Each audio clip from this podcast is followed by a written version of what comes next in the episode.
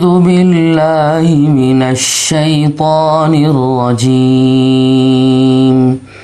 بسم الله الرحمن الرحيم. لا إكراه في الدين. قد تبين الرشد من الغي. فمن يكفر بالطاغوت ويؤمن بالله ويؤمن بالله فقد استمسك بالعروة الوثقى لا انفصام لها والله سميع عليم لا اکراہ فی الدین دین کے معاملے میں کوئی زبردستی نہیں ہے۔ قبول دین کے قبول ایمان کے سلسلے میں زبردستی نہیں ہے۔ قد تبین الرشد من الغی، بے شک جدا ہو چکی ہے ہدایت گمراہی سے۔ بے شک یقیناً ہدایت گمراہی سے ممتاز ہو چکی ہے۔ قد تبین الرشد من الغی، فمن یکفر بالطاغوت ویؤمن باللہ، فقد استمسک بالعروة الوثقى۔ اب جو شخص نہ مانے گمراہ کرنے والوں کو جو شخص انکار کرے بالطاغوت گمراہ کرنے والوں کا، شیطان سے بد اعتقاد ہو جائے، ویؤمن باللہ، اور اعتقاد رکھے اللہ ہی کے ساتھ۔ یقین لاوے اللہ پر، فقد استمسک بالعروة الوثقى تو اس نے پکڑ لیا مضبوط حلقہ، تو اس نے پکڑ لیا مضبوط حلقہ، لن فصام لہا، جو کہ ٹوٹنے والا نہیں ہے۔ واللہ السمیع علیم اور اللہ سب کچھ سنتا ہے اور جانتا ہے۔ آیت کریمہ میں بتایا گیا ہے کہ دین اسلام کے قبول کرنے کے سلسلے میں زبردستی نہیں کی جا سکتی ہے۔ فی نفسی ہی دین اسلام کے قبول کرنے میں زبردستی کا کوئی موقع نہیں ہے۔ کیوں؟ اس لیے کہ ہدایت یقیناً گمراہی سے ممتاز ہو چکی ہے۔ مطلب اس کا یہ ہے کہ اسلام کا حق ہونا دلائل سے واضح ہو چکا ہے، تو اس میں اکراہ کا موقع ہی کہاں رہا؟ اکراہ تو غیر پسندیدہ چیز پر مجبور کرنے سے ہوتا ہے۔ اور جب اسلام کی خوبی یقیناً ثابت ہے، تو جو شخص شیطان سے بد اعتقاد ہو اور اللہ کے ساتھ خوش اعتقاد یعنی اسلام قبول کر لے، تو اس کا مطلب یہ ہے کہ اس نے ایک بڑا مضبوط حلقہ تھام لیا ہے۔ جو حلقہ کے اب کسی بھی طرح ٹوٹ نہیں سکتا، اللہ خوب سننے والے ہیں۔ مطلب یہ ہے کہ اقوال ظاہری کو بھی خوب سنتے ہیں اور اللہ خوب جاننے والے ہیں، احوال باطنی کے بھی اچھی طرح سے جاننے والے ہیں۔ اسلام کو مضبوط پکڑنے والا، چونکہ ہلاکت اور محرومی سے محفوظ رہتا ہے، اس لیے اس کو ایسے شخص سے تشبیح دی ہے جو کسی مضبوط رسی کا حلقہ تھام لے، تو وہ گرنے سے معمون اور محفوظ رہتا ہے۔ جس طرح ایسی رسی کے ٹوٹ کر گرنے کا خطرہ نہیں، اور یوں ہی اگر کوئی رسی ہی چھوڑ دے تو اور بات ہے۔ اسی طرح سے اسلام میں کسی قسم کی ہلاکت نہیں ہے، کسی قسم کا خسران نہیں ہے۔ اسلام قبول کرنے والا انسان نجات یافتہ ہو جاتا ہے، اور اگر کوئی شخص خود ہی اسلام کو چھوڑ دے تو یہ الگ بات ہے۔ اس آیت کو دیکھتے ہوئے بعض لوگ یہ اعتراض کرتے ہیں کہ اس آیت سے معلوم ہوتا ہے کہ دین میں زبردستی نہیں ہے۔ حالانکہ ہم دیکھتے ہیں کہ اسلام میں جہاد اور قتال کی تعلیم ہے، جو کہ اس بات کے معارض ہے۔ اگر غور کیا جائے تو آپ کو معلوم ہو جائے گا کہ یہ اعتراض صحیح نہیں ہے۔ اس لیے کہ اسلام میں جہاد اور قتال کی جو تعلیم ہے یہ دین ایمان کو قبول کرنے کے لیے نہیں ہے۔ یہ تعلیم لوگوں کو قبول ایمان پر مجبور کرنے کے لیے ہرگز نہیں ہے۔ ورنہ آپ دیکھیں کہ جزیہ لے کر کفار کو اپنی ذمہ داری میں رکھا جاتا ہے اور ان کی جان و مال اور آبرو کی حفاظت کر کے اسلامی احکام ان پر جاری کیے جاتے ہیں۔ تو پھر یہ کیوں ہوتا؟ مطلب اس کا یہ ہے کہ جہاد اور قتال کی جو تعلیم ہے، یہ دفع فساد کے لیے ہے۔ کیوں؟ اس لیے کہ فساد اللہ کو ناپسند ہے۔ جس کے در پہ کافر رہتے ہیں، چنانچہ اللہ پاک نے قرآن پاک میں ایک جگہ ارشاد فرمایا، وَيَسْعَوْنَ فِي الْأَرْضِ فَسَادًا۔ وَاللَّهُ لَا يُحِبُّ الْمُفْسِدِينَ۔ یہ لوگ زمین میں فساد کرتے پھرتے ہیں اور اللہ فساد کرنے والوں کو پسند نہیں کرتا ہے۔ آپ غور کریں کہ جہاد اور قتال کے ذریعے سے ان لوگوں کے فساد کو دور کرنے کا حکم دیا ہے۔ بس ان لوگوں کا قتل ایسا ہی ہے جیسے کہ نقصان دینے والی چیزوں کا، جیسے کہ سانپ، پچھو اور دیگر موزی جانور ہیں۔ ان لوگوں کو ختم کیا جاتا ہے۔ بالکل اسی طرح سے جو لوگ کے اسلام اور مسلمانوں کو ختم کرنے کے در پہ ہوتے ہیں، فساد کی کرتے ہیں، انسانیت کا نقصان کرتے ہیں، انسانیت کے نقصان کے در پہ رہتے ہیں۔ ان کے لیے حکم ہے، اسلام نے عورتوں، بچوں، بوڑھوں اپاہج وغیرہ کے قتل کو بھی عین میدان جہاد میں سختی سے روکا ہے۔ کیوں؟ اس لیے کہ یہ فساد پر قادر نہیں ہوتے۔ انہی لوگوں سے لڑائی کا حکم ہے جو فسادی ہیں۔ ایسے ان لوگوں کے قتل سے بھی روکا ہے جو جزیہ ادا کر کے، جزیہ ادا کرنے کا وعدہ کر کے قانون کے پابند ہو گئے ہوں۔ ایسے لوگوں سے بھی اسلام لڑنے سے منع کرتا ہے، بلکہ کہتا ہے کہ اب ان کی حفاظت کی ذمہ داری تمہارے کاندھوں پر ہے۔ اسلام کے اس طرز عمل سے بات واضح ہو جاتی ہے کہ وہ جہاد اور قتال سے لوگوں کے ایمان، وہ جہاد اور قتال کے ذریعے سے لوگوں کو ایمان پر مجبور نہیں کرتا، بلکہ وہ اس سے دنیا میں ظلم و ستم کو مٹا کر عدل و انصاف اور امن و امان قائم رکھنا چاہتا ہے۔ حدیث پاک کی کتابوں میں اور تاریخ کی کتابوں میں ایک واقع ملتا ہے۔ حضرت عمر رضی اللہ تعالی عنہ نے ایک نصرانی بڑھیا کو اسلام کی دعوت دی اور کہا کہ تم اسلام کی طرف آ جاؤ، اسلام کے سائے میں آ جاؤ۔ تو اس بوڑھی عورت نے، جو کہ عیسائی تھی، یہ جواب دا، یہ جواب دیا، انا عجوز کبیرہ والموت الی قریب اس نے کہا، میں تو ایک بوڑھی عورت ہوں اور موت میرے بہت قریب ہے یعنی بالکل قریب المرگ بڑھیا ہوں۔ آخری وقت میں اپنا مذہب کیوں چھوڑوں؟ حضرت عمر فاروق رضی اللہ تعالیٰ عنہ نے جب اس سے یہ سنا تو حضرت عمر نے سن کر یہ کہا کہ ٹھیک ہے، اس سے تعرض نہ کیا جائے۔ ایمان پر اس کو مجبور نہیں کیا جا سکتا، بلکہ اس موقع پر آپ نے یہی آیت تلاوت فرمائی، لا اکراہ فی الدین یعنی دین میں کوئی زبردستی نہیں۔ دین اسلام کو قبول کرنے کے سلسلے میں کسی پر زبردستی نہیں کی جا سکتی ہے۔ در حقیقت، ایمان کے قبول پر جبر و اکراہ ممکن بھی نہیں ہے۔ کیوں؟ اس لیے کہ ایمان کا تعلق ظاہری اعضاء سے نہیں ہے، بلکہ قلب کے ساتھ ہے اور جبر و اکراہ کا تعلق جو ہے وہ ظاہری اعضاء سے ہوتا ہے۔ اور یاد رکھیے، جہاد و قتال سے صرف ظاہری اعضاء ہی متاثر ہو سکتے ہیں۔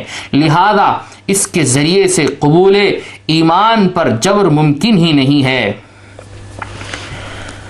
الله ولي الذين آمنوا يخرجهم من الظلمات إلى النور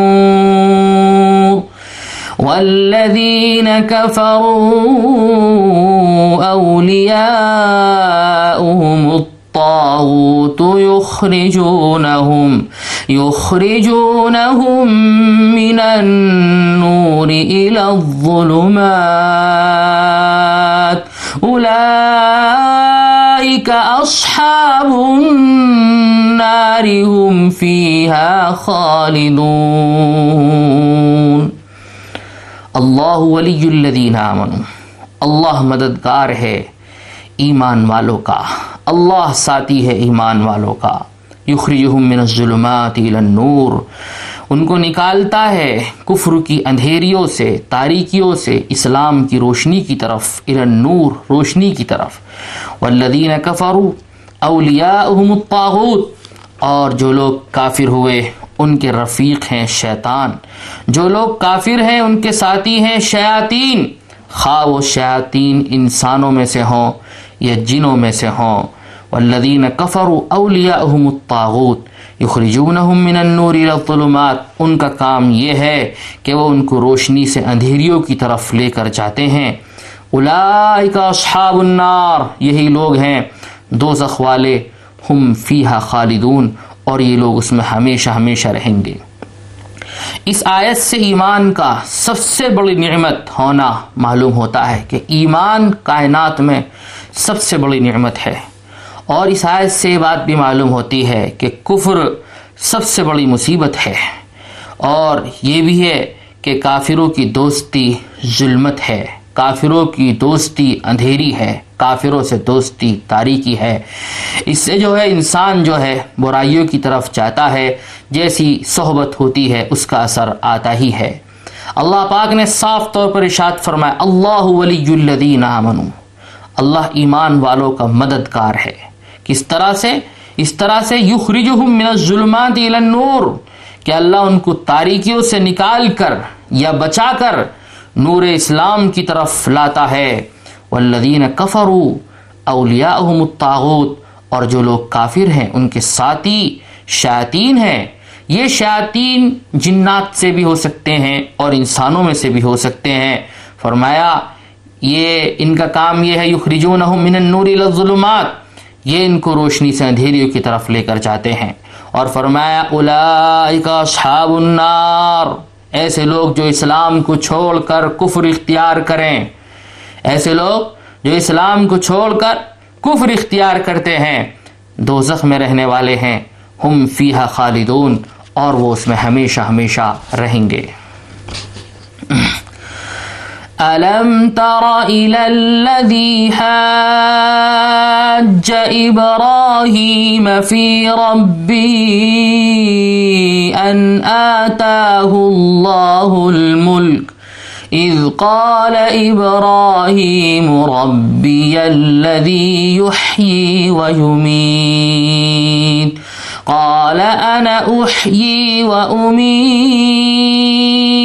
قال إبراهيم فإن الله يهتي بالشمس من المشرق فأت بها فأت بها من المغرب فبهت الذي كفر والله لا يهدي القوم الظالمين.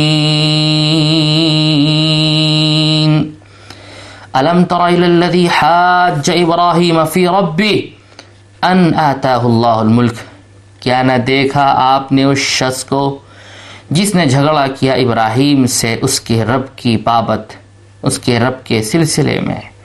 اناتا اللہ الملک اس وجہ سے کہ اللہ نے اس کو بادشاہت دی تھی، سلطنت دی تھی۔ اذ قال ابراہیم، ربی الذی یحیی و یمیت جب کہا ابراہیم نے، میرا رب وہ ہے جو زندہ کرتا ہے اور مارتا ہے۔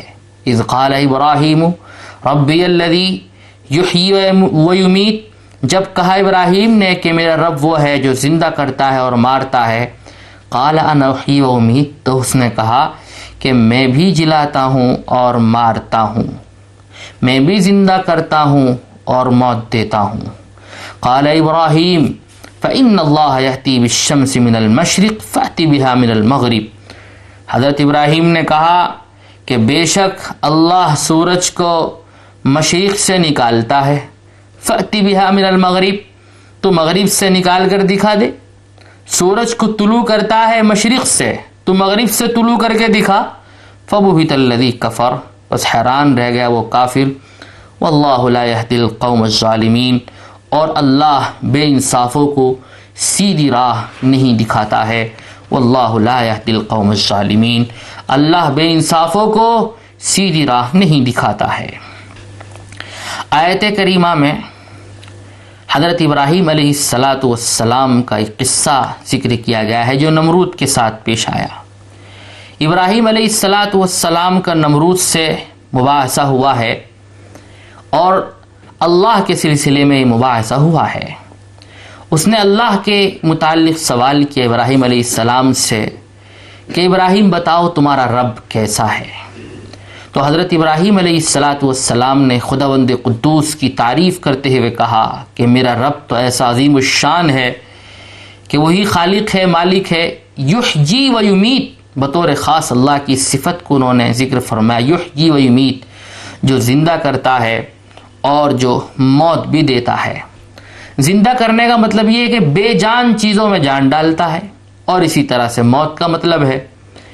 لیکن اس شخص نے، نمرود نے کہا، انا احیی و امید، کہ میں بھی زندہ کرتا ہوں، جلاتا ہوں اور میں بھی مارتا ہوں۔ اور اس نے یہ کہا کہ دیکھو، میرے زندہ کرنا اور میرا مارنا اس طرح سے ہے کہ وہ شخص جس کے لیے موت کا حکم نہیں ہے، میں موت کو حکم دیتا ہوں اور وہ ختم کر دیا جاتا ہے، وہ قتل کر دیا جاتا ہے، موت اس پر تاری ہو جاتی ہے۔